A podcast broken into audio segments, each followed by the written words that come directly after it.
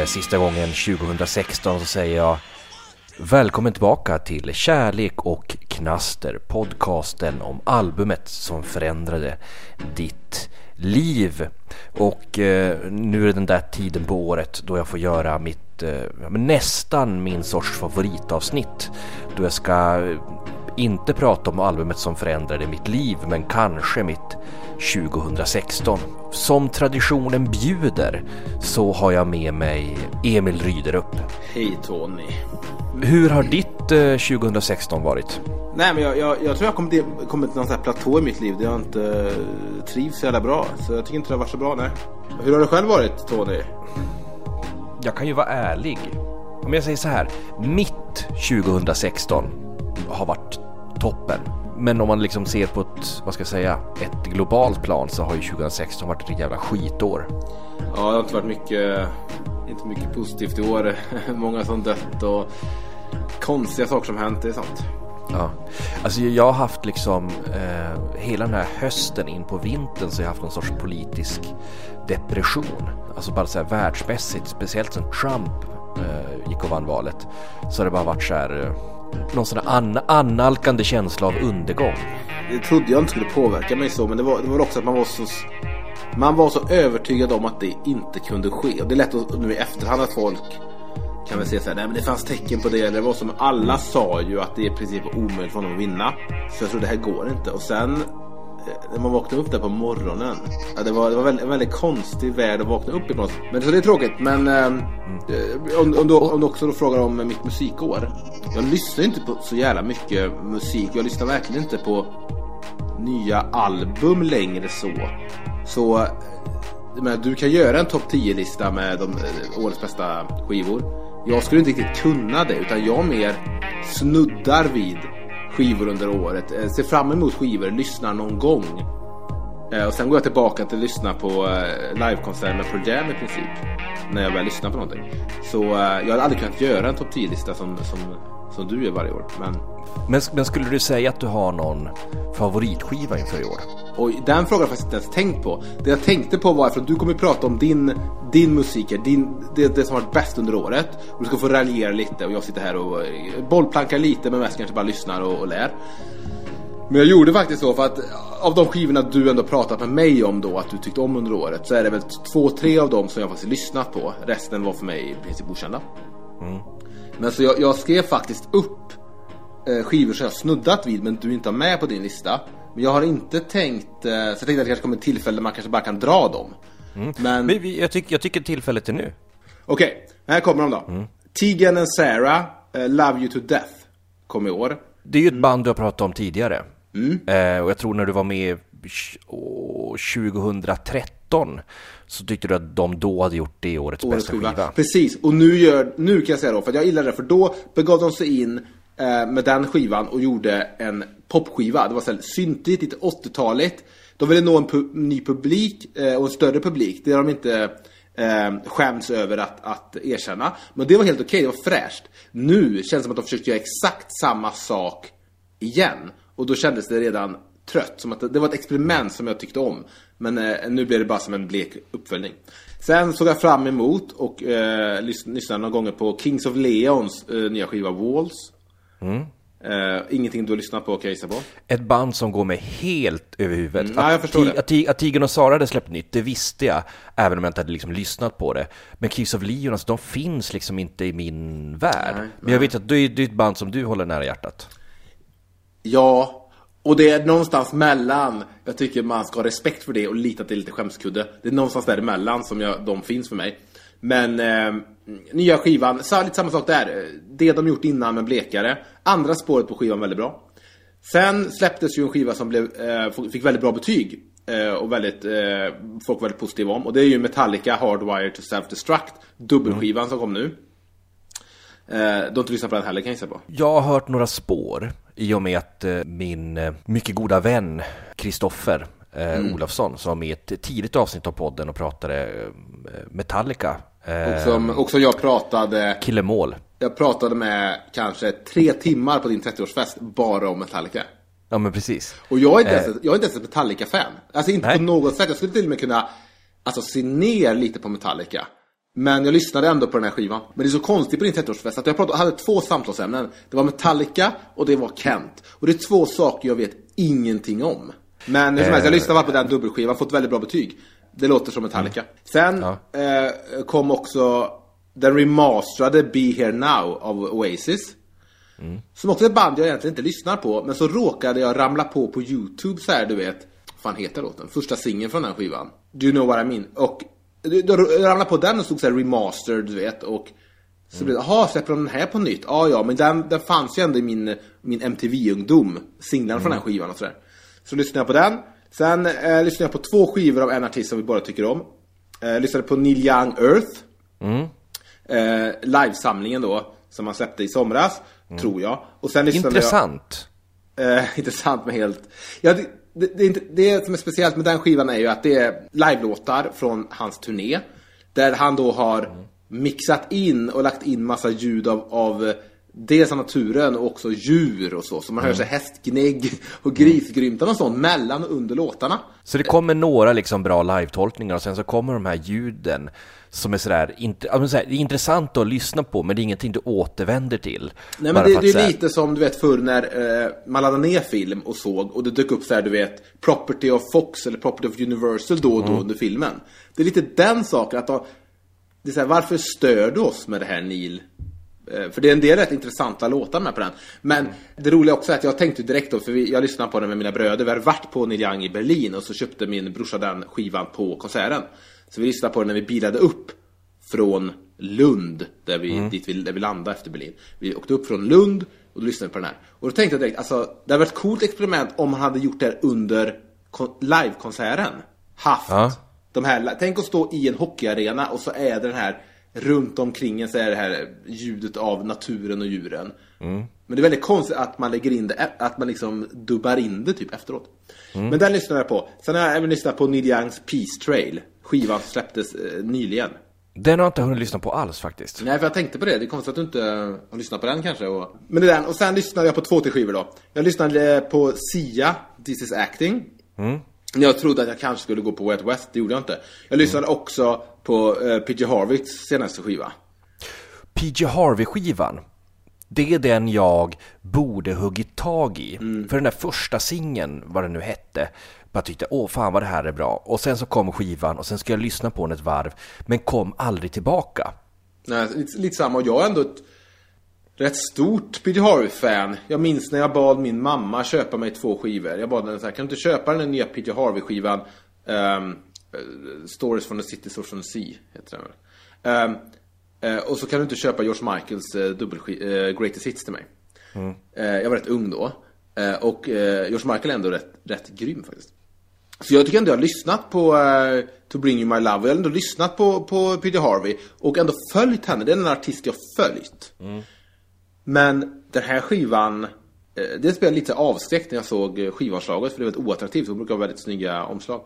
Men också att jag, jag lyssnade på den en gång tror jag. En och en halv. Och sen, det räckte lite. In, innan vi liksom börjar eh, gå in på min 10 i topp så är det liksom bara en sak jag vill diskutera innan. Den saken som i musikvärlden har liksom verkligen skakat om 2016.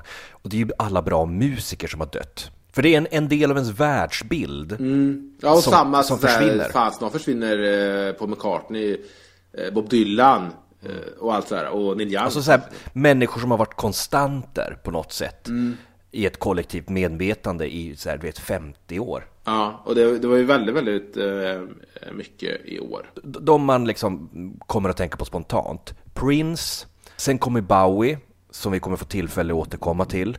Cohen, som, som kom, dog liksom samma vecka som eh, Trump vann. Vilket liksom spädde på den här liksom allmänna känslan om isär. och, och sen kort efter det så dog Guy Clark. Nej, Guy Clark dog nog, eh, förlåt, han dog i- början av året. Eh, samma vecka som Bowie. Men som också har varit en liksom stöttesten för mig. Så det var liksom verkligen som att någon ryckte mattan under fötterna på en. Jag har inte blivit så påverkad för det här eh, när folk gått bort än. Jag har ju väntat, som jag sa, jag har ju väntat som min tonår på att snart dör de här gamla, ja konstanterna som du sa. Jag inte blivit, jag blev inte så berörd när Bow- Bowie dog, fast jag blev överraskad. Eh, Ja, men precis. För jag har alltid att ja, han är väl typ, vad är han, 50 plus någonting. Men det är så man tänkt. Prince blev klart överraskad men jag har aldrig riktigt eh, lyssnat på honom så. Förutom kanske Batman-soundtracket. Men Leonard Cohen gjorde ont. Jag bor en viss del av veckan bor jag i Trollhättan hos min mor för jag jobbar i Trollhättan eh, tillfälligt. Eh, och eh, jag vet att jag ligger där i tältsängen och mamma kommer in på morgonen och mamma är ett stort Leonard Cohen-fan. Alltså, jag är uppväxt med Leonard Cohen på hennes stereo. Pappa Neil Young, mamma Leonard Cohen. Och när hon kommer in och säger det att... eh, För hon har sagt innan också, för det var ju någon inter- intervju med Cohen tidigare i höstas där han sa att han var redo att dö. Ja men precis. Så Och mamma han- han pratade om det så här, ja han har ju sagt att han är redo att dö och, och nu när han dog, alltså de dagarna jag var i Trollhättan. Varje dag spelade mamma Leonard Cohen och grät. Och när jag med grät, jag menar inte snyftar. Hon storgrät i eh, köket. Och jag tyckte det var jobbigt också. Och jag var så helt förstörd. Jag grät också. Och jag, jag gråter inte så vanligtvis. Och jag har inte gråtit åt, åt någon, när någon känd person gått bort. Men jag grät när Leonard Cohen dog. För det var verkligen så här. eh, Verkligen så här en så stor karaktär på något sätt. Nästan lite övernaturlig. För Leonard Cohen har ju alltid varit gammal. Ja, Nej men alltså, när han debuterade, han debuterade ju när han var typ så här 30 eller någonting på skiva. Vilket gjorde att han liksom ansågs vara gammal redan från start på något sätt. Så att, eh, men i alla fall hela, hela mitt liv i alla fall, han har ju alltid varit gammal. Så att, då, då borde man ju tänka tvärtom, att så här, jag menar, man räknar väl att han ska dö när som helst. Tvärtom.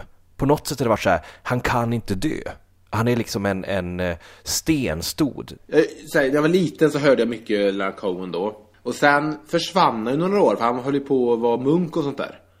Men sen kom han ju typ, så, så, så eh, var han med om någon sorts ekonomisk kris. Han blev lurad pengar eller någonting, så han hade inga pengar kvar. Och då han började turnera igen. Och då spann liksom, hela, han, han kom tillbaka så starkt. För då blev det, det var de här konserterna som kom vart eh, tredje år som, som vi åkte på tillsammans familjen och så här. Och så, så han, var så, han var som starkast nästan i vårt familjemedvetna och mitt medvetna nu när han gick bort.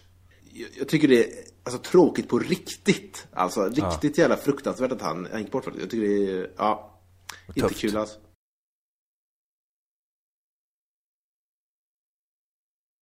Jag tänker att jag hoppar in i min 10 topplista. Och- Fantastiskt, och jag ser fram emot det. Jag ser fram emot det jättemycket. Ja. Och och upplägget tänker jag så här, eh, lite så här som vi körde förra året. Jag har skrivit en motivering om eh, de här tio albumen på min lista.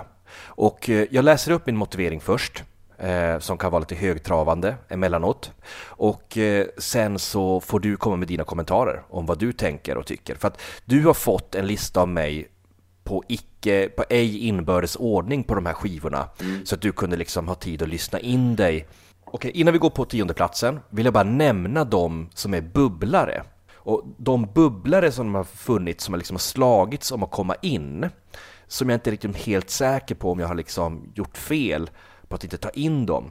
Det är alltså eh, Bob Hund släppte en ny skiva i år. Eh, ett band som heter 1900 som har släppt en skiva som heter Techno. Techno med ett K.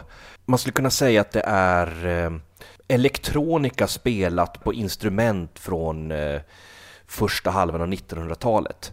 Eh, snackar vi svensk musik eller internationellt band? Det här är svenskt. Nick Cave släppte ju en väldigt stark skiva och Iris Viljanen, en finlandsk-svensk sångerska som släppte en skiva som heter Mercedes. Och den var, eh, ja men så sent som i eftermiddag så hade jag den så här på plats nummer 10 eller någonting. Men, eh, men den trillade ur. Nu Får jag, får jag säga ja. en bubblare också?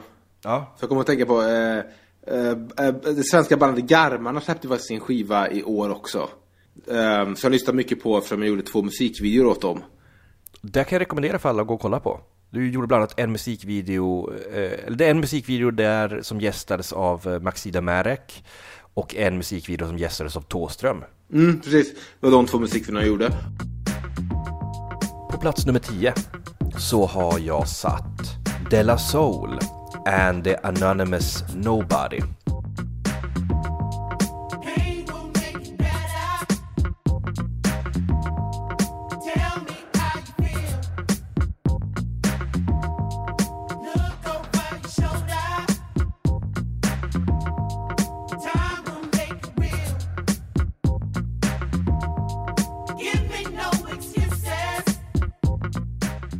Till och med när jag lyssnar på hiphop så blir det gubbigt. min tonårs stora hiphop-uppenbarelse från Peter Dansar och Ler 2002 lyckades eh, kickstarta ihop ett galet projekt som är lika mycket sångexperiment som rap.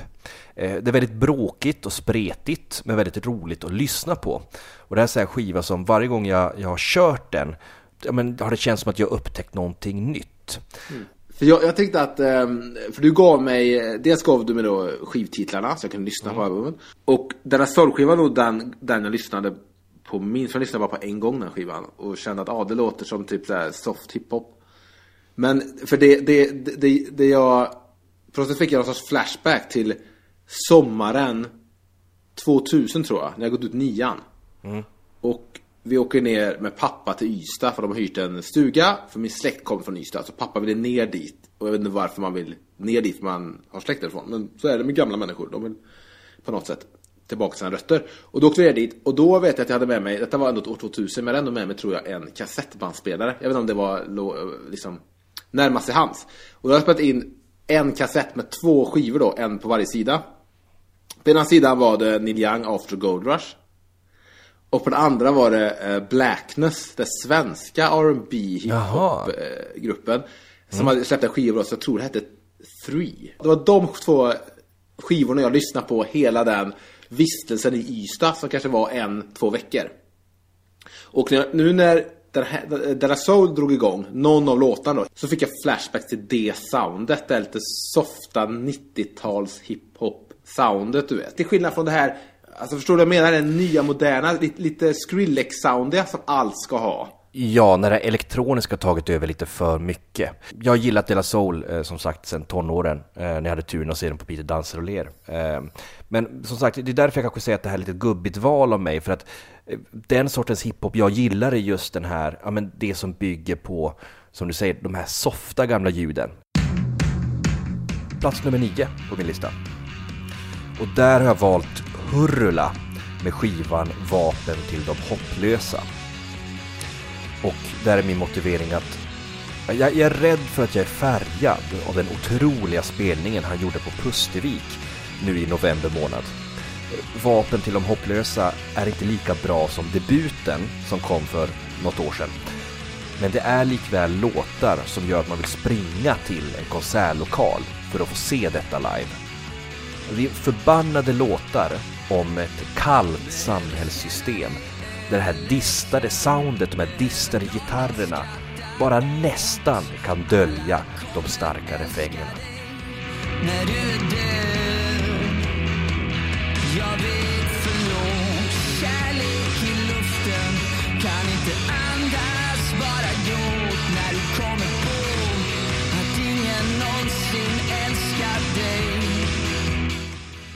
Jag läste på lite. Mm. Så jag vet om att, det, att Hurula är någon sorts ny, soft, rockig kille från Luleå. Han var del i en väldigt populär duo och alla mina vänner som är hårdrockare och punkare säger så här Masshysteri var mycket bättre. Han var med i ett band som hette Masshysteri som gjorde bland annat underbara låten eh, På liv och död. Och eh, nu är hans, det här är hans andra skiva alltså, som han släpper. Som är eh, ja, men punkrock eh, med ett väldigt här, bra känsla för melodier.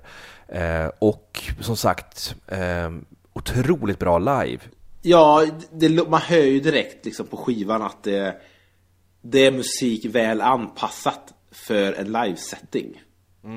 För det är lagom rockigt men ändå lagom eh, trallvänligt. Jag hörde liksom flera olika eh, band och artister när jag lyssnade på, på den här skivan. Det var liksom, ja nu låter det lite Kent här. Och sen, nej nu, det här låter lite som Oslers Thåström-gitarr. Och nej, nu låter det lite Håkan Hellström i texten. Så det var liksom, det blandar väldigt det trevliga, poppiga, men med det här lite angenäma rivet också. Nästa ska bli väldigt intressant att höra vad du tycker om. Ehm, plats nummer åtta. Om de frågar hur jag mår, mamma Mår jag mycket bättre nu Jag känner de varma vindarna och jag sträckte mig ut Jag kom på ett nytt sätt att tänka, mamma.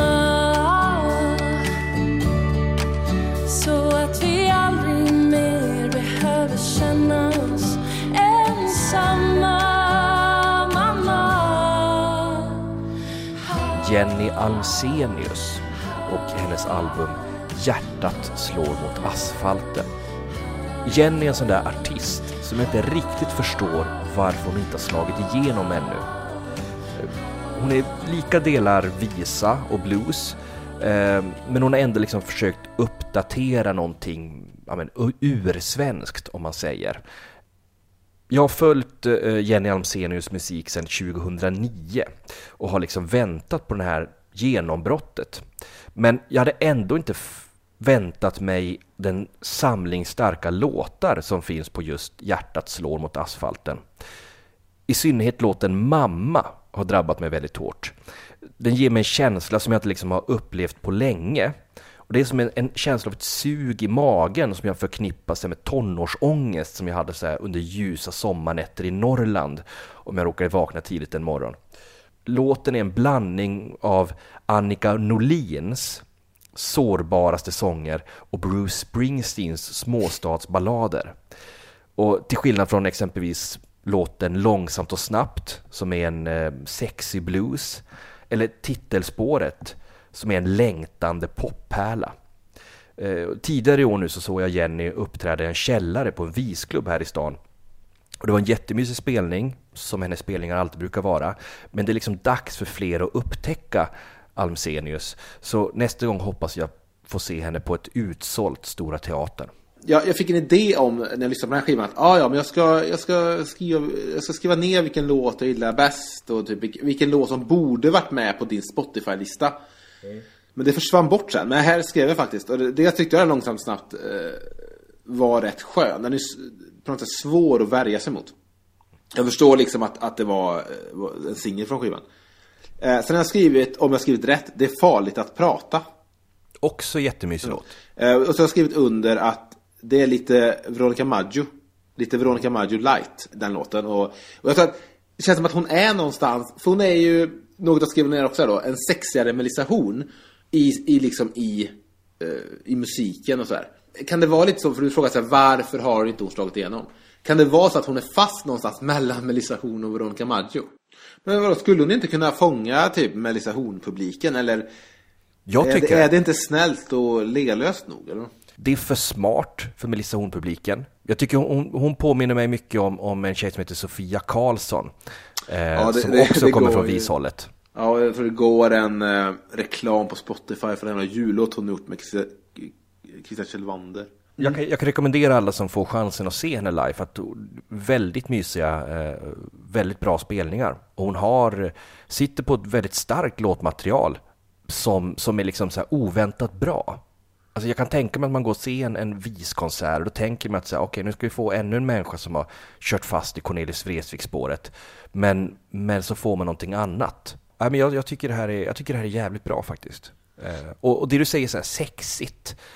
Men det är ändå lite så här, det är lite så här typ jag dansar, äh, typ jag ligger naken bredvid dig, jag dansar och du tittar på mig. Ja. Det är Hon- lite, lite farligare än Melissa Horns, du vet. Ja men precis. Jag Och- saknar, jag saknar dina kramar. Men hon gör det ju inte på ett sånt där, vad ska jag säga, det är inte så att ett, ett objekt, alltså att hon blir objektifierad. Utan Nej, och jag menar hon inte äger, sexigare. hon äger det själv liksom. Ja, jag menar inte, egentligen menar jag inte sexigare heller som... Eh, alltså, när jag skrev ner det så menar jag det inte som att innehållet i texterna egentligen, eller hur hon är. Utan mer bara sexigare som man pratar i reklamsammanhang. Att hennes musik är lite, det är lite mer rivigare, det, li, det tilltalar mig mer än det här folkhögskolepräktiga som Melissa Horn och Lars Winnerbäck håller på med. Det här, Ja, li, det här är lite utanför ett elevhemsrum på en folkhögskola. Och sen så är det fint att hon har gjort en, en um, låt där, Röda Sten. Jo, det, här, det är faktiskt en punkt, jag skrev upp Röda Sten, för jag tänkte fråga om det. Jag har lite svårt för det där när det blir så här lokalgeografiskt och sådär. Jag, jag tycker låtar kan vara någonting eh, annat än så rent objektiva skildringar alla Bruce Springsteen. Nu sitter jag på det här motellet och äter en frukost, bla bla bla. Men, det jag tänkte fråga bara då, har Håkan Hellström någonsin refererat till Röda Sten? Eller är det helt fel sida av stan från honom? Jag vet faktiskt inte. Nej. Jag kan inte komma på någonting. Ska vi eh, gå vidare? På sjunde plats. Och jag kan bara säga så här. Det som fick mig att bestämma ordningen på de här låtarna, eller på de här skivorna, vilken, hur de liksom hamnar i den här tio i toppen. Det var att när jag började skriva de här sammanfattningarna, eh, de här motiveringarna, så kände jag så här, när jag skrev dem, blev jag uppspelt så betyder det så här, okej, men det här kommer handla högt. Så att ju mer uppspelt jag blev när jag skrev motiveringarna och tänkte på de här skivorna, desto liksom högre upp kom de. Sådär. Okej, så motiveringarna har styrt listan. Ja men nästan, för att, för att på något sätt att, att när jag börjar göra motiveringarna då börjar jag liksom hitta mina känslor för skivan. Då börjar jag tänka på låtar, då börjar jag lyssna på låtar. Så att även en motivering tar 30 sekunder för mig att lys- liksom läsa så kan det ha tagit en halvtimme för mig att skriva. För att under tiden var jag tvungen att stanna och lyssna på fyra låtar. I alla fall, eh, på plats nummer sju då. Sturgill Simpson, A Sailor's Guide to the Universe. Grandfather always said God's a fisher, and now I know the reason why. But if sometimes Daddy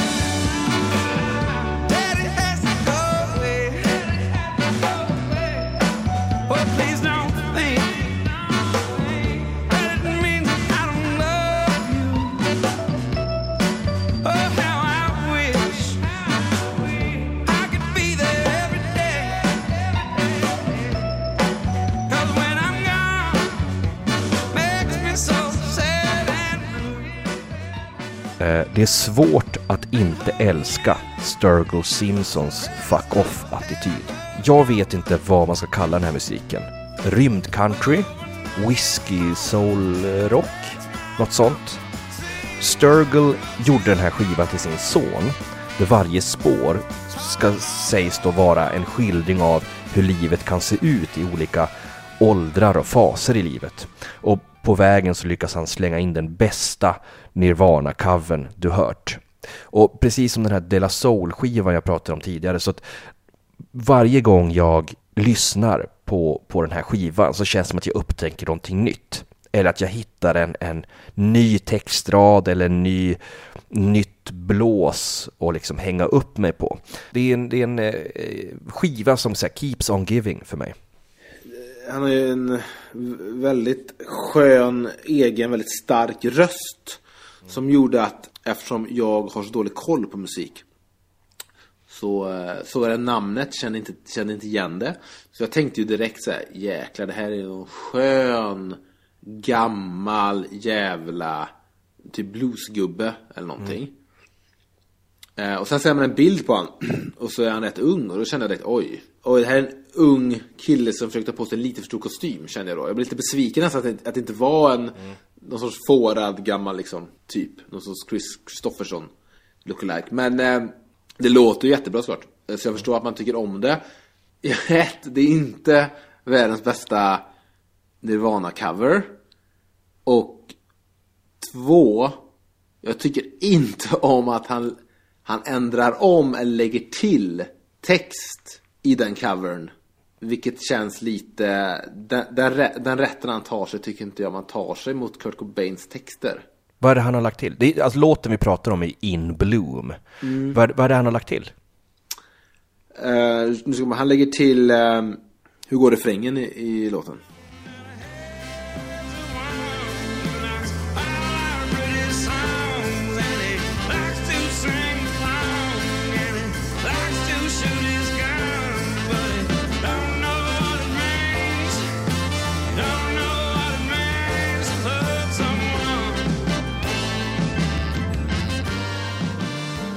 Och då lägger han ju till uh, To Be In Love eller någonting. Det är ju inte med i Nirvana-låten. Det, det har inte kommit så jävla många uh, Nirvana-covers. Men, vad jag vet. Eh, men, den bästa någonsin är ju...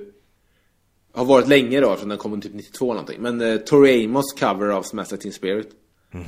Är fortfarande, som hon gör ensam typ på piano. Är fortfarande den bästa Nirvana-covern jag har hört.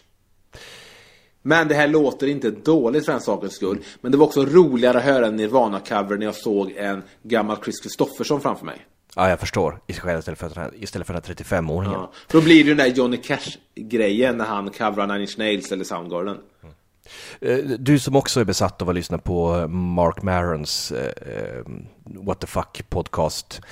Eh, där finns det ju en intervju som han har gjort med Sturgill från i år. Eh, som jag tycker du borde lyssna på. För att få liksom en annan Nu bild. kan jag ju göra det. Jag hoppar ju ofta namnen jag inte känner till. Eh, Men nu känner jag ju till den här karln så då, då skulle jag lätt kunna lyssna på det kanske imorgon. Och han, han har väldigt fin motivering just till varför det blev den... När man lyssnar på honom, det är därför jag också får den här utökade känslan av så här fuck off-attityden. Jag såg honom också live på Way Out West för något år sedan. Och det var också så här, men helt jävla suveränt. Men med den här intervjun när man hör att han är en jävligt avslappnad kille. Men där säger han, pratar om just det här med hur han vill att den här skivan ska liksom vara en, men olika faser i en, mm, hans då, Eh, eller mans liv, eh, som han försöker lära sin son. Och då försöker den här Nirvana-covern eh, symbolisera någon sorts tidig ungdom, då han levde ett jävla rövarliv. Jo men det kan jag relatera till för det var ju den åldern då man själv och säkert fortfarande vet man upptäcker Nirvana. Det är ju när man är såhär 13. Och man lämnar, lämnar mammas Thomas Ledin och Smurfits och Ace of Base bakom sig. I hans fall var nog lite, liksom, lite senare, lite 20 år och du vet, slåss och, och supa i amerikanska södern. Men när man ser den, den eh, covern liksom inbakad i skivans berättelse på det sättet, då, då får den liksom en extra dimension. Vilken är, vilken är, eh, fråga från eh, Left Field. Vilken är, är den bästa cover någonsin då? Svårt. Jo, det vet jag fan. Det är ju eh, eh, Nina Simons I put a spell on you. Mm, okej. för att binda tillbaka till min 30-årsfest vi snackade om tidigare. Eh, Jag gjorde ett musikquiz där. Som jag, eller ett, musik, ett, ett quiz om mig själv med många musikfrågor. Och vem, va, vem vann det quizet? Du var med i det laget som vann. Det var ett bra quiz, eller hur? Ja, helt klart kompetent. Och, och där fanns det ju eh, dels då en fråga. Jag spelade eh, Me, Myself and I eh, med Della Soul om eh, vad bandet hette. Och sen var det just en fråga om eh, Nine Simons I put a spell on you. Kunde du dem? Jag borde kunna på det spela New, men jag vet ju att jag debatterade eller diskuterade mot din barndoms kompis Metallica-fanet eh, om att det inte var Della Soul. Mm. Och han var ursäkta mig, jag vet om att det här är Della Soul, jag var med Tony när vi såg dem live. och, jag, och jag packade och bara nej, nej, nej, nej, nej, nej. För det, för det var det som var frågan också, så här, jag såg det här bandet på Peter Dansolé 2002, det var en stor upplevelse, bla bla bla, vad heter de? Eh, och det, var så här, men det var ett fint ögonblick när han bara så här, jag vet att det var dem, jag var ju där. Och du bara, nej, nej, nej, nej, nej, nej. Okej, vi går eh, vidare. Eh, på plats nummer sex så har jag satt Bob Dylan med Fallen Angels. Och eh, Emil, när jag började göra den här listan så satte jag den här liksom rätt långt ner för att inte vara en parodi på mig själv. För, för man vet ju att jag kommer ju älska vad som, vad som helst som är nytt som kommer från vår eh, favorit Nobelpristagare. Så jag tänkte att äsch, den var väl inte så bra. Sen började jag lyssna lite grann då medan jag påtade med den här listan och så kröp den upp liksom en placering för placering, en placering i taget eh, tills den hamnar nu på plats nummer sex. För, för den här skivan är ju inte lika bra som förra årets Shadows in the Night som också var en samling Sinatra-tolkningar. Men då den förra skivan var fylld av långsamma ensamma ballader så är dessa låtar mer anpassade för rökiga barer. Tempot är eh, aningen högre och hjärtesorgerna lite mindre, lite lyckligare. Är du inte imponerad av mig att jag inte har satt Bob ändå högre än så här? Att han inte är på min topp 5? Melancholy mood forever haunts me, steals upon me in the night, forever taunts me. Ah, what a lonely soul am I, stranded high and dry by a melancholy mood. Jag tycker det känns eh, lite tråkigt att du ens att, att du inte höll dig till att hålla honom som en bubblare kanske. Att du ändå var tvungen att ha med han på listan och så lagom högt upp ändå. Ja. Ja, jag vet. Men, men som sagt, jag, jag, han var nere på tian och vände. Jag säger med den här listan, det här är ju inte vad jag tror objektivt sett är årets tio bästa skivor. Det här är årets tio bästa skivor för mig. Det här är de tio skivorna som har berört mig mest i år kan man säga. Eller som har mm, men, färgat min vardag mest av det som har kommit. Den här skivan har jag verkligen nött för att det är Dylan. Men jag tycker ändå att den har men jävligt starka tolkningar. Jag tycker Melancholy Mood är en jävligt bra låt. All the way, All or nothing at all. Alltså det är, det är pigga jävla låtar. Jag har ju lyssnat på två låtar från den här skivan. Det är Melancholy Mood och det är All the Way. All the Way är även en låt av Eddie Vedder. Um, en låt för hans favorit baseballlag Chicago Cubs.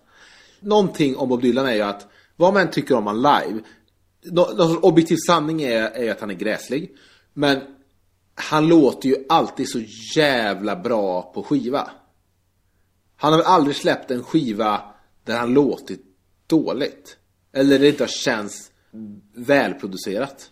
Ja, man skulle kunna debattera för att uh, Knocked Out Loaded eller eh, Down in the Groove låter rätt Ja, men snackar vi 80-tal nu eller? Ja, då pratar vi 80-tal. Ja.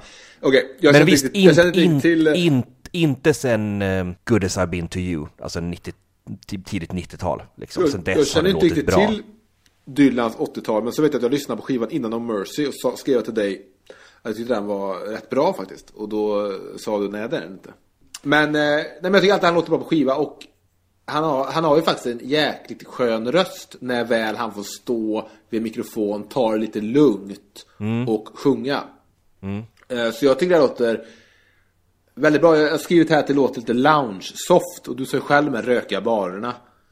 Men, alltså jag blir mer nyfiken på av alla skivor som Bob Dylan kan släppa och allt han kan göra. När han väl bestämmer sig för att göra covers så är det att han riktar in sig bara på Frank Sinatra. Och inte bara för en skiva utan nu för två. Alltså vad, vad han, vad, vad, vad, vad, vad liksom vart vad är Bob Dylans, varför är han så kär i Frank Sinatra? Vad var relationen dem emellan? Eller vad? Men det- här, det här är ju det gamla vanliga med Dylan. Man vet fan aldrig vad han ska hitta på. Hade Ja, någon är- sagt till en att han skulle spela in en, eh, två skivor med Sinatra-tolkningar, då hade man ju aldrig trott någon om någon sa det. Samma med julskiva, liksom. Men jag har ju Men- aldrig, jag har aldrig heller lyssnat på Sinatra, så när jag hör All the Way eller Melancholy Mood så kunde det lika gärna vara originallåtar av Dylan. Jag känner inte till det här riktigt. Det Jag kan tycka att om Dylan är väl den som har tolkat Sinatra bäst. Han har ju skalat bort allt det här. Men så här, för det är så många som vill ha en Sinatra-låt och briljera med den. Han har, han har ju mer skalat av låtarna. Tagit bort stråkar och, och mer, du vet. Så man har liksom the bare bones, verkligen skelettet av låtarna. Eh, jag vet inte varför det har just blivit för Sinatra. Varför han har snöat in på det. Ska, ska vi nämna Nobelpriset? Ja, vad vill du säga om det? Vad tycker du? Vad tycker du? Om att han fick det? Ja. Så här är det. Så här är det. det är ju jättekul, lite överraskande att de, att de lämnade bokvärlden lite. Men jag tycker också att det inte är överraskande att ge det till Bob Dylan om man väl går ifrån böcker. Då, då, är det- då är det nästan lite klyschigt eller självklart val. Jag hade ju sett att de hade gett det till Leonard Cohen istället. Och jag tror inte du hade tyckt att det var fel om de hade valt Leonard Cohen. Jag, jag hade inte tyckt att det var fel, men orsaken till att han fick Nobelpriset, eller det som var nomineringen, var just för att han ändrade sättet man skrev låttexter på. Alltså så här, utan Dylan hade det inte kunnat finnas en Leonard Cohen, liksom. Eh, sen, tycker det, inte. sen tycker det är roligt när folk sådär säger, ah, men ska de ge vem som helst en Nobelpris nu, ska de ge det till musiker? Grejen var att det, är redan kill, det är redan, finns redan en kille som var, som har skrivit låttexter, en lyricist, som har vunnit Nobelpriset eh, 1909. Vad hette han, en indisk eh, lyricist? Han skrev bland annat indiska nationalsången. Tabore eller någonting heter han. Så jag menar att ja, om det ska dröja hundra år mellan varje gång en, en lyricist Ja, men jag har inget problem med det. Jag har inget problem med att Dylan, men det är jättekul att Dylan får det istället för en, vem, vem som. Men jag menar bara, som sagt, är, du håller ändå med om att det är det mest självklara valet om man ska ta en musiker? Ja, ja, ja, verkligen. Och, men det, eh, men, och men det är det självklara för att det, för att det är liksom den enda... Det är det självklara. Och sen, sen var det klart att jag tyckte det var tråkigt att han inte dök upp. För jag hade gärna velat sett han hålla talet. Och du vet, den här korta lilla gubben du vet med det, med det galna håret du vet.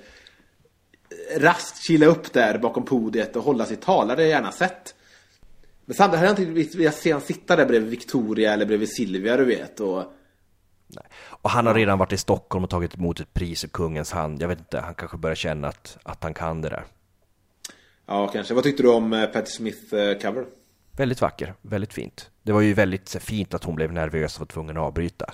Ja, det var Det var, så, det var jävligt mänskligt, det höjde ju bara låten på något sätt. Ja, och såg du även Arne Bruns eh, cover?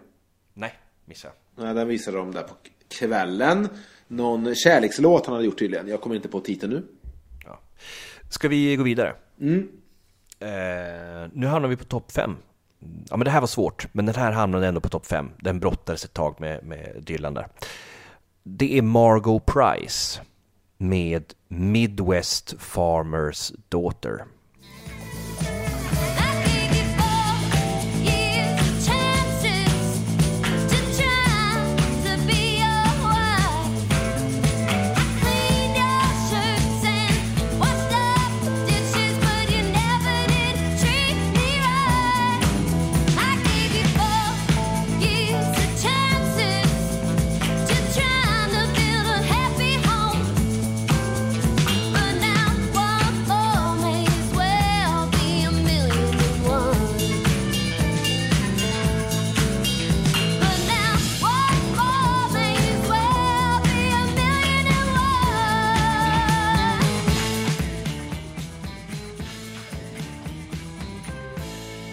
För i år har varit ändå ett starkt år för country.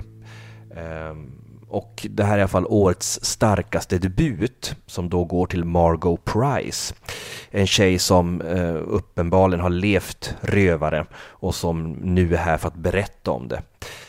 Jag tycker ingen ska missa disco-countryn i låten Four years of chances. Och jag var så Bruce Fallon live nyligen, på, även det på Pustervik. Du Eh, och i menar, du men, jag tror du menar Brian Fallon. Ja, Brian Fallon. Du sa Bruce Fallon. Jag menar Brian Fallon. Ja, så, så mycket en kopia av Bruce Springsteen är Brian Fallon.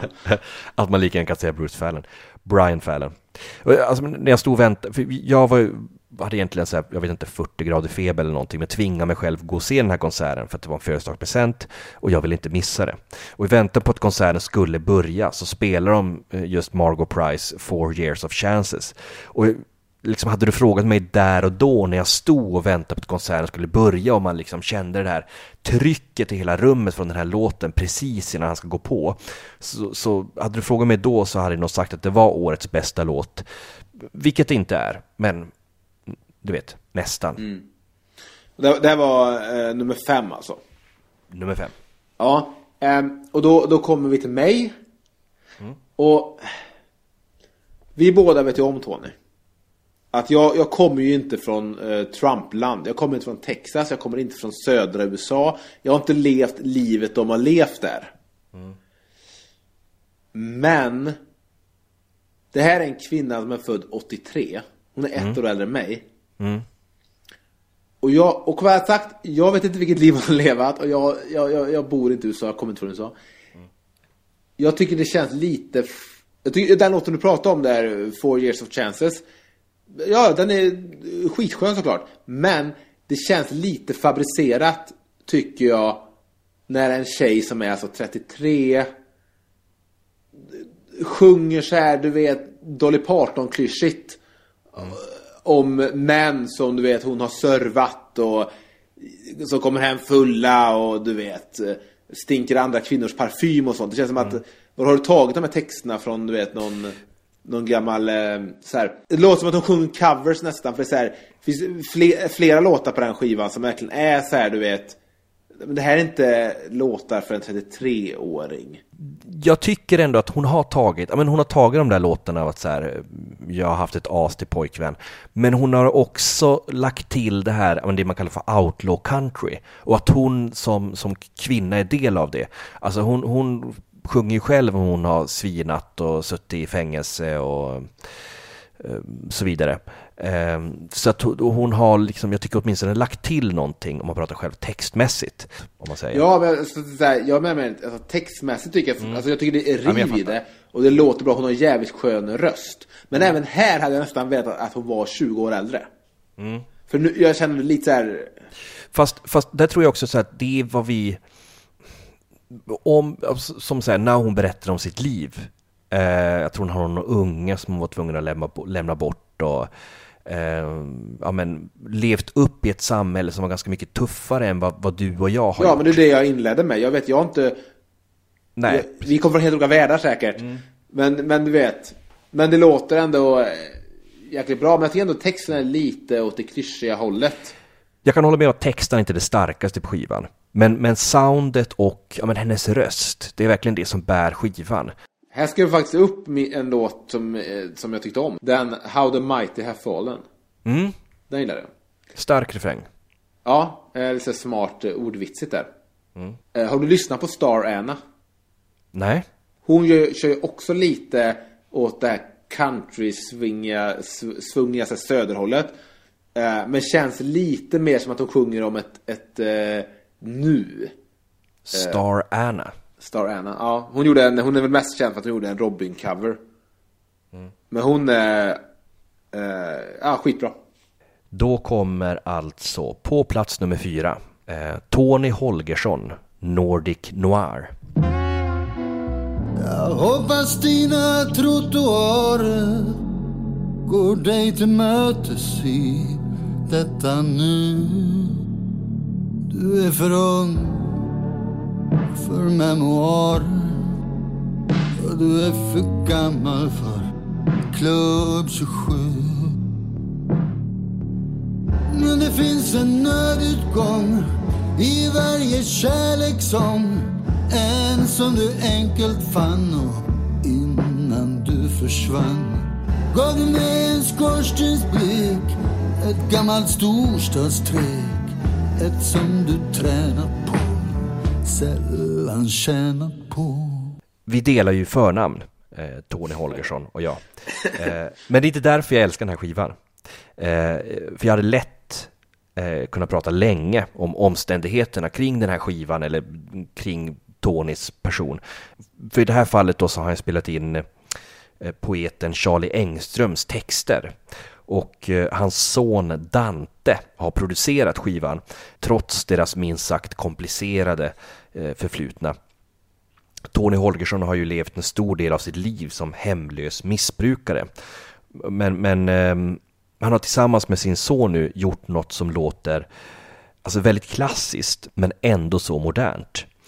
Jag har då sällan eller aldrig hört elektroniska beats möta akustiska gitarrer lika sömlöst. Och den här inledande låten, En skorstensblick, är för mig en av de starkaste svenska låtar jag har hört under, vad ska man säga, tiotalet.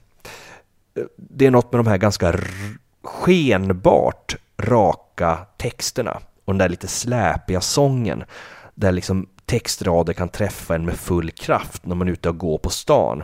Du vet ungefär som att man står på en spårvagn som oväntat bromsar in. Att man säger, du vet, oj, vad hände där? Det finns några rader där det finns en nödutgång i varje kärlekssång som jag tycker väldigt mycket om. Eh, och så en textrad eh, Stackars dem det är synd om och hurra för dem som är så bra. Det låter så jävla enkelt men det är så kraftfullt. Alltså det finns något så här, äh, och det kanske är att man har det med sig nu då, att han har varit hemlös, han har haft det jävligt jobbigt. Men han var ju, han hade ju för sig slagit lite innan han blev hemlös. Men det finns ändå något så här, du vet, um, Diamond in the rough it. Över, du vet, det här, uh, den där arbetarklasspojken som kunde skriva, eller du vet, det där geniet som, um, jag tror Bob Dylan är lite så, du vet. Kommer från ingen, ingenting, men bär på sånt konstnärskap. Och så tycker jag det känns här. Det är, så här, det är enkla texter, men det är den här... äh, Lite det jag tycker faktiskt också Thåström är helt duktig på när det sitter. Det är så enkla formuleringar, så svenska formuleringar. Man använder det svenska språket på helt jävla rätt sätt. Och det, blir, det, är inte så här, det är inte Jocke Berg pretentiöst. Eller typ La- Lars Winnerbäck sitter och letar upp svåra ord i ordboken. Mm. Som man kan rimma på. Utan det är så här, han tar det, det ordförråd han har med sig. Mm. Och gör, gör det inte svårare än så. Det blir så, det är så jäkla starkt. På den här skivan då så, så sjunger han ju då texter av den här poeten Charlie Engstrand. Eh, som själv har spelat in de här låtarna under ett bandnamn som heter Charlie Engstrands Sommar. Men det låter inte alls så bra då. Eh, så att, men när man hör hans, från tidigare skivor, hans egna låtar så är det inte jättestor så det här är bara, det här är bara covers. Covers och covers. Det är to- alltså, de, de låter inte som de andra låtarna som Charlie Engstrand har spelat in. Så man skulle kunna säga att han har, mus- besviker han, han, han har musiksett texterna. Men skulle du hört hans andra texter skulle det inte varit jättelångt ifrån det här. Nej men jag lyssnade på någon, eh, jag lyssnade på den skivan som heter, inte blå, and, heter den blå andetag? Jo men så lyssnade jag, ty- tycker bara det finns någonting, fan i den här människans röst du vet. Som är lite så här, du vet också, det, det är lite skadat, det är så här, det finns ett liv bakom rösten. Det finns, alltså jag nästan hör du vet hur det är så här, för alkoholen har tärt på hans röst du vet. Man, tror ju, man tror ju på varje rad. Ja fan, alltså jag tycker det, var, det här var faktiskt var riktigt bra. Och därför trodde jag också kanske att du skulle ha den på eh, plats nummer ett. Men jag ville på något sätt ha det. Eller så här, det är bara på grund av att den haft stark konkurrens. Som den hamnar på plats nummer fyra. För att, att jag kunde lika gärna satt den högre upp liksom. Eh, men den, den mötte för tufft motstånd. Och folk, Eh. och folk får hjälp. För så var det, Leonard Cohen fick hjälp av sin son med nya skivan. Mm. Tony Holgersson får hjälp av sin son. Det är mycket så son och eh, fars. eh. Man hoppas ju på något sätt att de, de eh, ja, men, hittar något sätt att gå vidare där. Det finns ju en väldigt bra artikel, en filter, gammal filterartikel, eh, artikel, reportage. Eh, om man söker på Dante och Tony Holgersson och filter så hittar man den. Om just deras komplicerade historia. Destruktivt att döpa sin son till Dante. Dante har ju verkligen tillfört här någonting. För att det är ju som sagt, det är de här akustiska gitarrerna. Det kunde varit ännu en singer-songwriter-skiva. Men det kommer in så jävla snyggt de här digitala inslagen. Det känns inte tillgjort och det känns inte föråldrat eller åh, nu försöker vi göra det här modernt. Utan det bär verkligen upp låtarna. Ska vi ta plats nummer tre? Gör det. Och här kan jag säga plats nummer två och plats nummer tre har jag kastat om också fyra gånger idag. Eh, men på plats nummer tre, Drive By Truckers, American Band.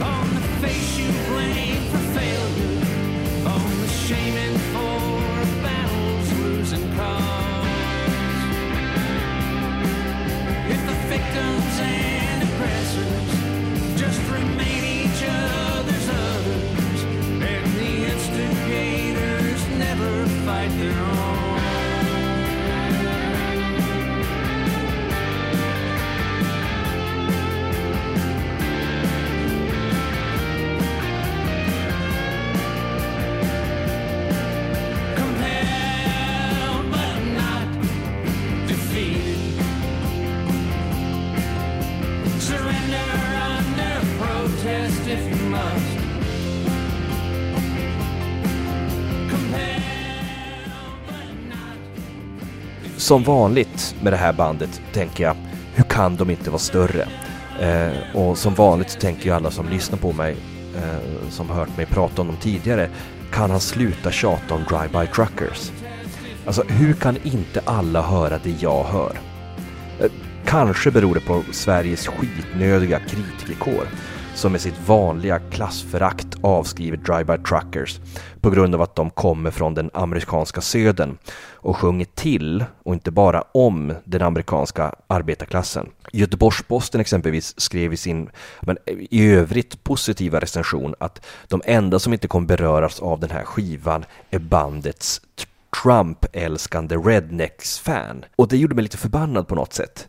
För att så här, det här är ett rockband som säger 20 års tid har sjungit om rasism och den amerikanska söderns komplicerade historia. Men visst, alltså de får ju tro vad de vill. Men i alla fall så, så jag tycker inte det finns något rockband som gjort en lika arg och träffande uppgörelse med ja, men den, den, den verklighet vi lever i nu, politiskt. Och de här texterna är ju väldigt ofta så här långa textsjok, väldigt rättframma om rasism, skolskjutningar, syd, sydstatsflaggor, kapitalism, musiken eh, pendlar mellan liksom arga riff och uppgivna ballader, eh, stilgitarrberättelser och Rolling Stones-aktig boogie-rock. Och oväntat nog så avslutas albumet med en sång om Robin Williams självmord, där sångaren reflekterar över sina egna depressioner. Jag ska bara säga att Visa mig ett band som har gjort ett, ett likadant album 2016.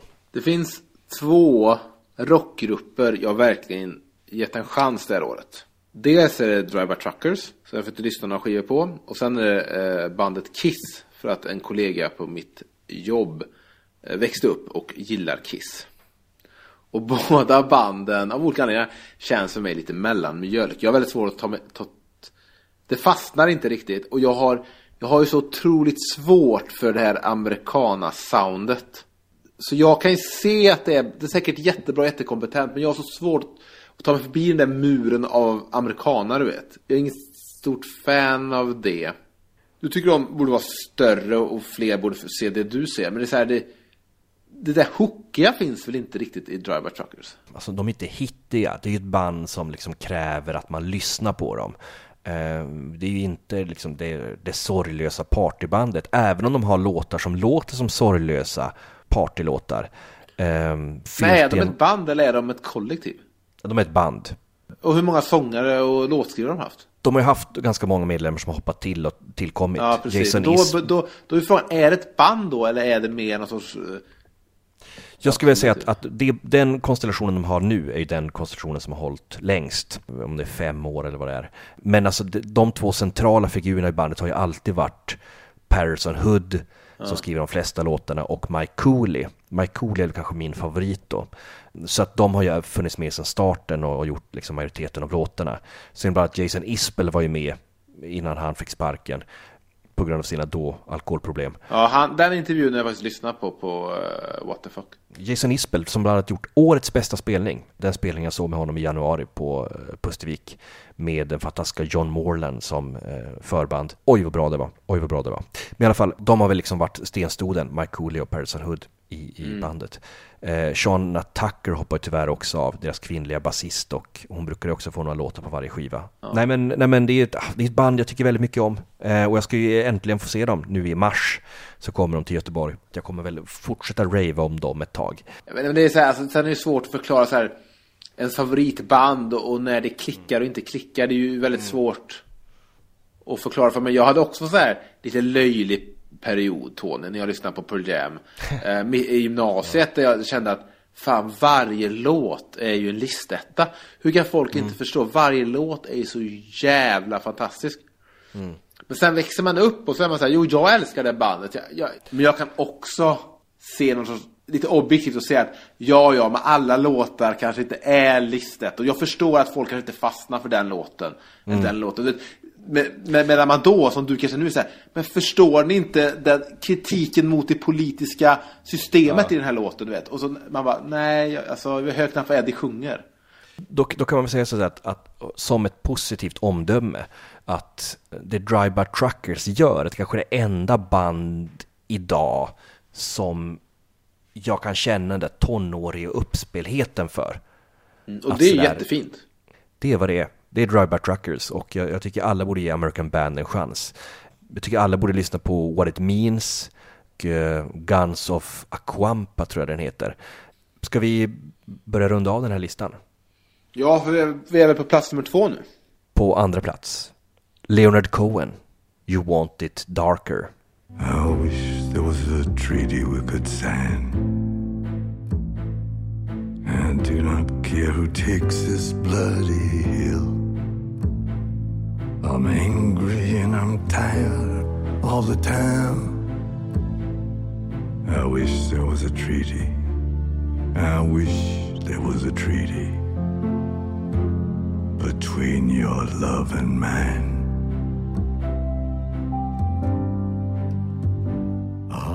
Leonard Cohens sista album blev en värdig sorti. Han höll stilen in i det sista. Försiktiga melodier, långsamt tempo, små detaljer. Men med den här dödsföraktande galghumorn och de här vackra, vackra orden om kärleken och livet. Alltså ord som jag inte levt länge nog för att förstå sin fulla vikt av. Men det som jag har levt nog för att förstå knäcker det mesta 2016. Och hela tiden med den där rösten, samma röst som skakade om mig som 16-åring på pojkrummet i Kalix. Men det är på låtarna som det hänger. Och det finns låtar här som Treaty, On the Level, It seemed a better way. Alltså att vara 82 år gammal och lyckas skriva sådana sånger som är på samma nivå med grejer som han skrev när han var 35 och debuterade. Det är fan en bedrift. Det här har ingenting att göra med hans frånfälle, den här höga positionen, utan att han in i det sista eh, så var Leonard Cohen en, en eh, den, den eh, stenstod eh, som vi älskar honom för. Det brukar alltid vara så att de tidiga skivorna är de bästa med en artist. Och det är ofta det man själv kanske tycker om eller det man ska eh, som man skattar högst typ. Eh, och så även med Leonard Cohen. Det är mycket famous Blue Raincoat och den eran. Jag har ju alltid, och det kan ju vara för att jag växte upp med det. Alltså skivorna köptes och spelades. Jag tycker ju väldigt mycket om hans senare skivor. Eh, Ten New Songs och, ehm, och det här och um, The Future så här. Men eh, Old Ideas och Popular Problems som var de två skivorna innan här. Kändes ju lite som att det är Leonard Cohen, några spår är bra, det mesta är väldigt välgjort men, men allting är inte så här du vet. Det, det, varje låt kan inte ha den där textraden som, allt, som brukar finnas, som alltid är så jävla perfekt. För han har ju en sån jäkla förmåga till skillnad från kanske Margot Price och Sturgill Simpson och sånt. Så märker man att det här är en människa som fan, Som sa, han har alltid varit gammal så han, har, han känns som att han alltid har levt ett liv. Och han alltid lär någonting. Och han har ett sätt att använda metaforer och liknelser och, och liksom förenklingar men på ett så jävla smart sätt. Han, han är Och- ju en poet. Och jag tycker att det finns på den här skivan också. Jag tycker den är väldigt, väldigt bra. Jag tycker han är, han är fantastisk. Sen förstår jag att man kan inte ha den först på eh, en årsbästa heller. För det är inte, det är inte den bästa skivan han har gjort. Men jag tycker det är en väldigt fin avslutning. Sen hade jag velat se det eg- egoistiskt. Det, det är klart låtarna handlar om kärlek och det är lite så här Ja men någon sorts åskådning inför, inför li, så här, se över livet och vad, vad som kommer och så här. Jag har nästan velat sett en han, han, är- han, han har ju förmåga att vara väldigt mörk på eh, Leonard Cohen. Även live så skojar han ju väldigt mycket om, du vet, att han snart kommer dö. Det, varje konsert jag var på var ju mycket skoj om hur gammal han är och, och så här. Jag hade nästan velat sett en ännu starkare uppgörelse, en tydligare uppgörelse med döden. För det känns inte riktigt som att, och du kanske ser det så. Jag kände inte när jag lyssnade på den här skivan, även om jag visste att han var gammal och skrupplig och mamma sa att han är redo att dö. Så kände inte jag när skivan kom. Jag kände inte riktigt att det här var en avskedsskiva. Jag kan väl tycka så att de senaste skivorna han har gjort, alla hade kunnat varit en, en, en avskedsskiva. Eh, alla har ja, men, låtar som handlar om, om dödlighet och åldrande och sådär. Eh, Och visst finns det några låtar som är väldigt tydliga, Leaving the Table, titelspåret, You Want It Darker, som är väldigt så här, de handlar ju om att, att eh, som man sjunger, I'm ready my lord, kom och ta mig i princip. Det, det är ju ämnen han, han, har, han har kretsat kring. Visst, han kunde gjort det ännu mer, men jag tycker att det är lite skönt att han inte... Ja, vet, det är bara han- rent han- egoistiskt. Jag, jag är ju så här, du vet, Ja. jag är ju besatt vid eh, system, strukturer, hur saker görs perfekt och rätt, du vet. Som att jag hatar att, att Kens första skiva inte har samma typsnitt som de övriga. Det gör mig arg när jag tänker på det. Och, och, och lite samma sak, jag känner bara att Fan, den här skivan hade kunnat vara den med hans humor och hans sätt att arbeta med ord. Så hade det kunnat bara vara så jävla träffande. Du vet bara den medelålders kvinnor som min mamma och andra köper den här skivan och får bara världens jävla käftsmäll av om vår egen dödlighet, du vet. Alltså grejen är också att den här skivan är ju inte bra på grund av att han dog. Alltså det är inte det som gör Men det- skivan nej, men bra. Det är en väldigt fin omskrivning av det jag kanske sa. Du vände det till något väldigt positivt. Det har han gjort i, i halva sin karriär. Behandlat just de här ämnena. Men, men även om han kanske var lite mer tydlig den här gången. Men jag tycker också att det är fint när man refererar till sig själv. Och här kan jag ändå känna musikaliskt, och det kanske är för att hans son där, Adam Cohen, eh, som själv är en ganska usel musiker faktiskt, har varit inne och producerat den här, så är det mycket callbacks, eller man ska säga. Det är mycket man kan känna igen från exempelvis 80-talet. Eh, de här grekiska kvinnokörerna som känns väldigt så här Dance Me To The End Of Love. Och vissa Men plockande det är det, det, är det jag gillar. Det är det här jag, jag är uppväxt med. Jag älskar ju On The Level och, och, och de låtarna på plattan. Skivan, man säger platta, eh, skivan. Där det, det bara är de här och även det som eh, hans eh, konserter liksom bestod av. Det är de här mjuka körerna som bara ligger och du vet, tar över nästan låtarna. Och sen den här visdomen som kommer mittemellan här. Eh, vä- väldigt, eh, jag tycker det är en väldigt fin skiva. Och Han har ju släppt ett antal så det finns mycket att grotta ner sig i om man vill lyssna på Cohen. Jag tänkte ta eh, min första placering då. Årets bästa skiva 2016 tycker jag är David Bowies Black Star.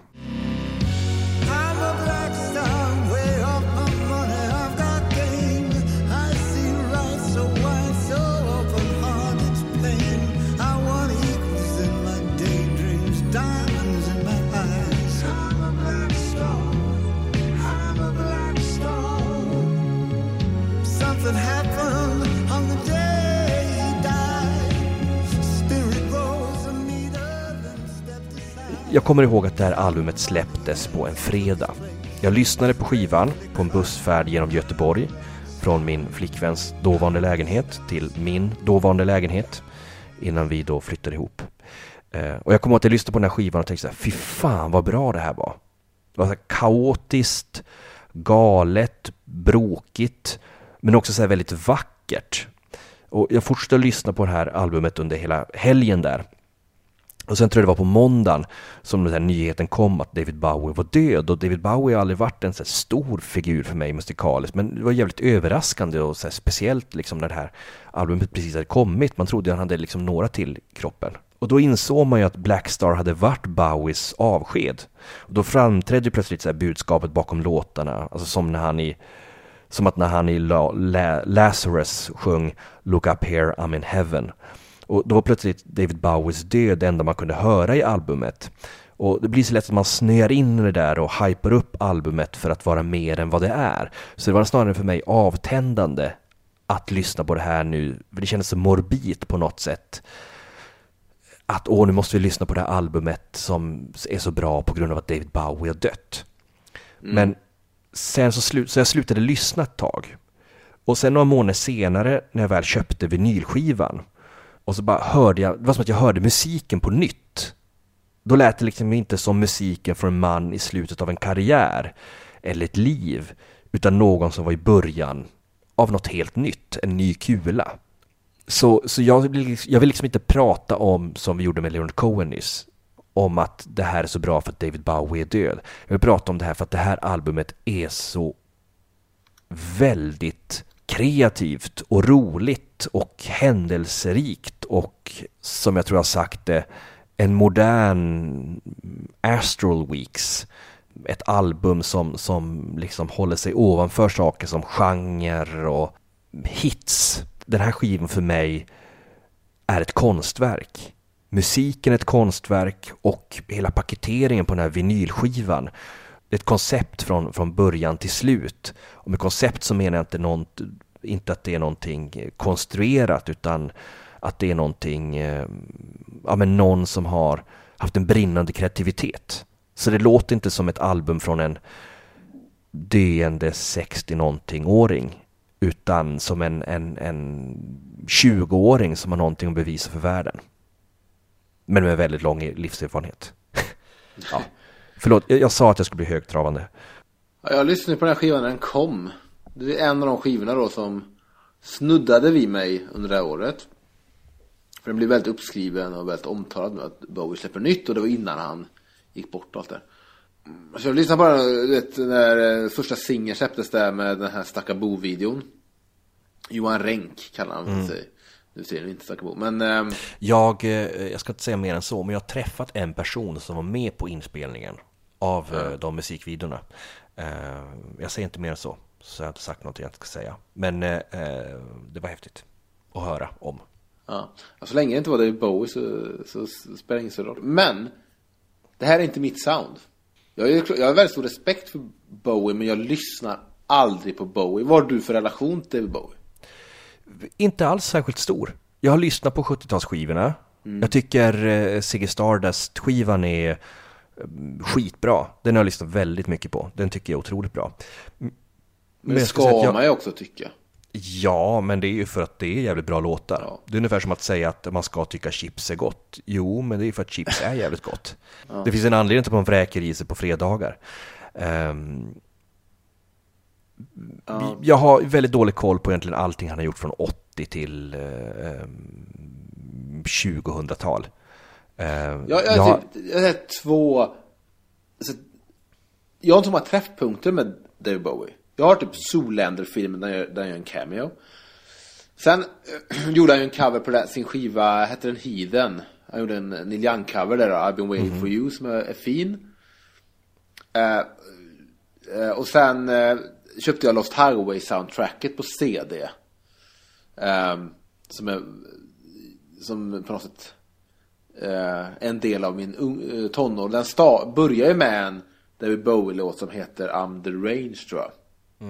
Men så min relation till Bowie är rätt liten. Det är så här, jag, ibland har vi mötts i, min, i, mitt, i mitt liv. Men annars är det typ, ah, ja okej, Heroes och det här, visst. Men, så, så, men Blackstone fick jag lyssna på, jag tycker det är så här, det låter coolt, men det låter för mig inte så angenämt. Okej. Förstår du vad jag menar? Så jag, jag, jag, ja, det är väl ett mästerverk för alla tycker det. Mm. Visst, jag går med på det. Men jag har lite svårt att relatera Mm. till det. Det är lite för, lite distanserat, lite för långt borta för mig. Jag, jag hade, om man ska säga att det finns en systerskiva till den här, ja, men förutom då Astral Weeks som har samma det här mötet mellan någon sorts jazz och någon sorts stream of conscience berättande, eh, så har jag lyssnat, lyssnat samtidigt mycket på eh, Miles Davis Bitches Brew på, på, också på vinyl då. Eh, som en sån här skiva jag inte har tålt tidigare men som jag plötsligt så här fann mig. Som också har det där kaosiga, eh, det händer väldigt mycket men det finns någonting, det finns en tanke i kaoset, det finns liksom en styrande hand bland alla de här infallen. Eh, och det är musik som är krävande. Alltså de flesta andra skivorna på den här listan skulle jag kunna ha igång i bakgrunden medan jag står och lagar mat. Eh, eller sitter och snackar med ett par vänner över en öl. Men det går liksom inte att göra med Blackstar på det sättet för att det här är musik som, som tränger sig in. Som, som, som tar över rummet.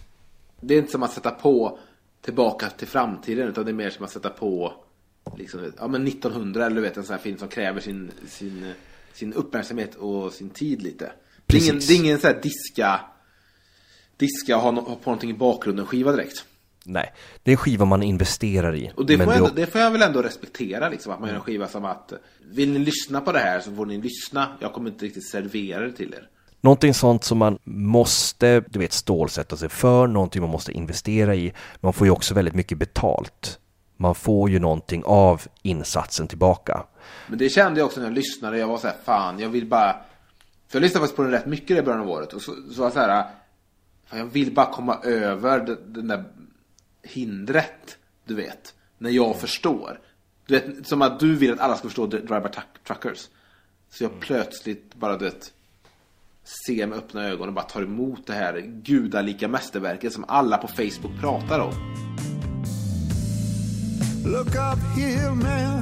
I'm in danger. I've got nothing left to lose. I'm so high it makes my brain whirl. Drop my cell phone down below. Det är en farlig hype det. Så fort det blir hype, och det kanske var det som också för mig som, som dödade skivan ett tag. Eller så gjorde att mig osugen på det. Det är så här, när det blir hypen, när alla säger det här är så bra, det är då det blir så farligt. Så att det är svårt. Men ändå, du är ändå så här, du gillar ju ändå, eh, inte bara Ziggy Stardust, men du är stort fan av eh, Bruce Springsteen och Bob Dylan. Det är artister som alltid, det väl alltid har varit det här, de är så bra, de är så bra, de är så bra. De har alltid varit omhuldade, visst. Men, men jag säger ju alltid som att när jag började lyssna på det så fanns det ju ingen annan i min omgivning som gjorde det. Så att jag började lyssna på Bob Dylan när jag var 16. Första gången jag pratade med en människa face to face som också gillade Bob Dylan, det var kanske när jag var 18. I Kalix fanns det liksom ingen annan som, som, som var inne på det här, som jag var inne på. Okej visst, det här är väldigt hyllat, men inte ens, du vet, omgivning. Du, tusen tack för det här samtalet. Jättetrevligt. Jag får önska dig ett gott nytt år. Detsamma och vi hoppas på ett eh, 2017 med mindre avlidna musiker. Kanske en ny programskiva, vi får se. Ja, då skulle jag vilja önska även dig som har lyssnat ett gott nytt år. Podcasten hittar ni som vanligt på kärlekochknaster.se. Ni hittar de senaste 15 avsnitten på iTunes och eh, Facebook-sidan är väldigt bra. Där kommer jag lägga upp då en spellista som heter Best of 2016 och där kan man då hitta de låtar som jag pratar om i avsnittet. De låtar helt enkelt som jag har tyckt varit bäst i år. Vill ni komma i kontakt med mig genom sociala medier så finns ju även Instagram där jag heter Tony Savela, vilket då råkar vara mitt namn. Och eh, där så brukar jag lägga upp lite bilder på skivor jag lyssnar på. Tycker man sånt är kul så kan man ju följa mig. Jag finns även på Twitter, även om jag inte är så aktiv där. Där heter jag Kamrat Savela. Hörni, eh, gott nytt år återigen. Och ta med er Warren Sivans bevingade ord in i 2017. Enjoy every sandwich.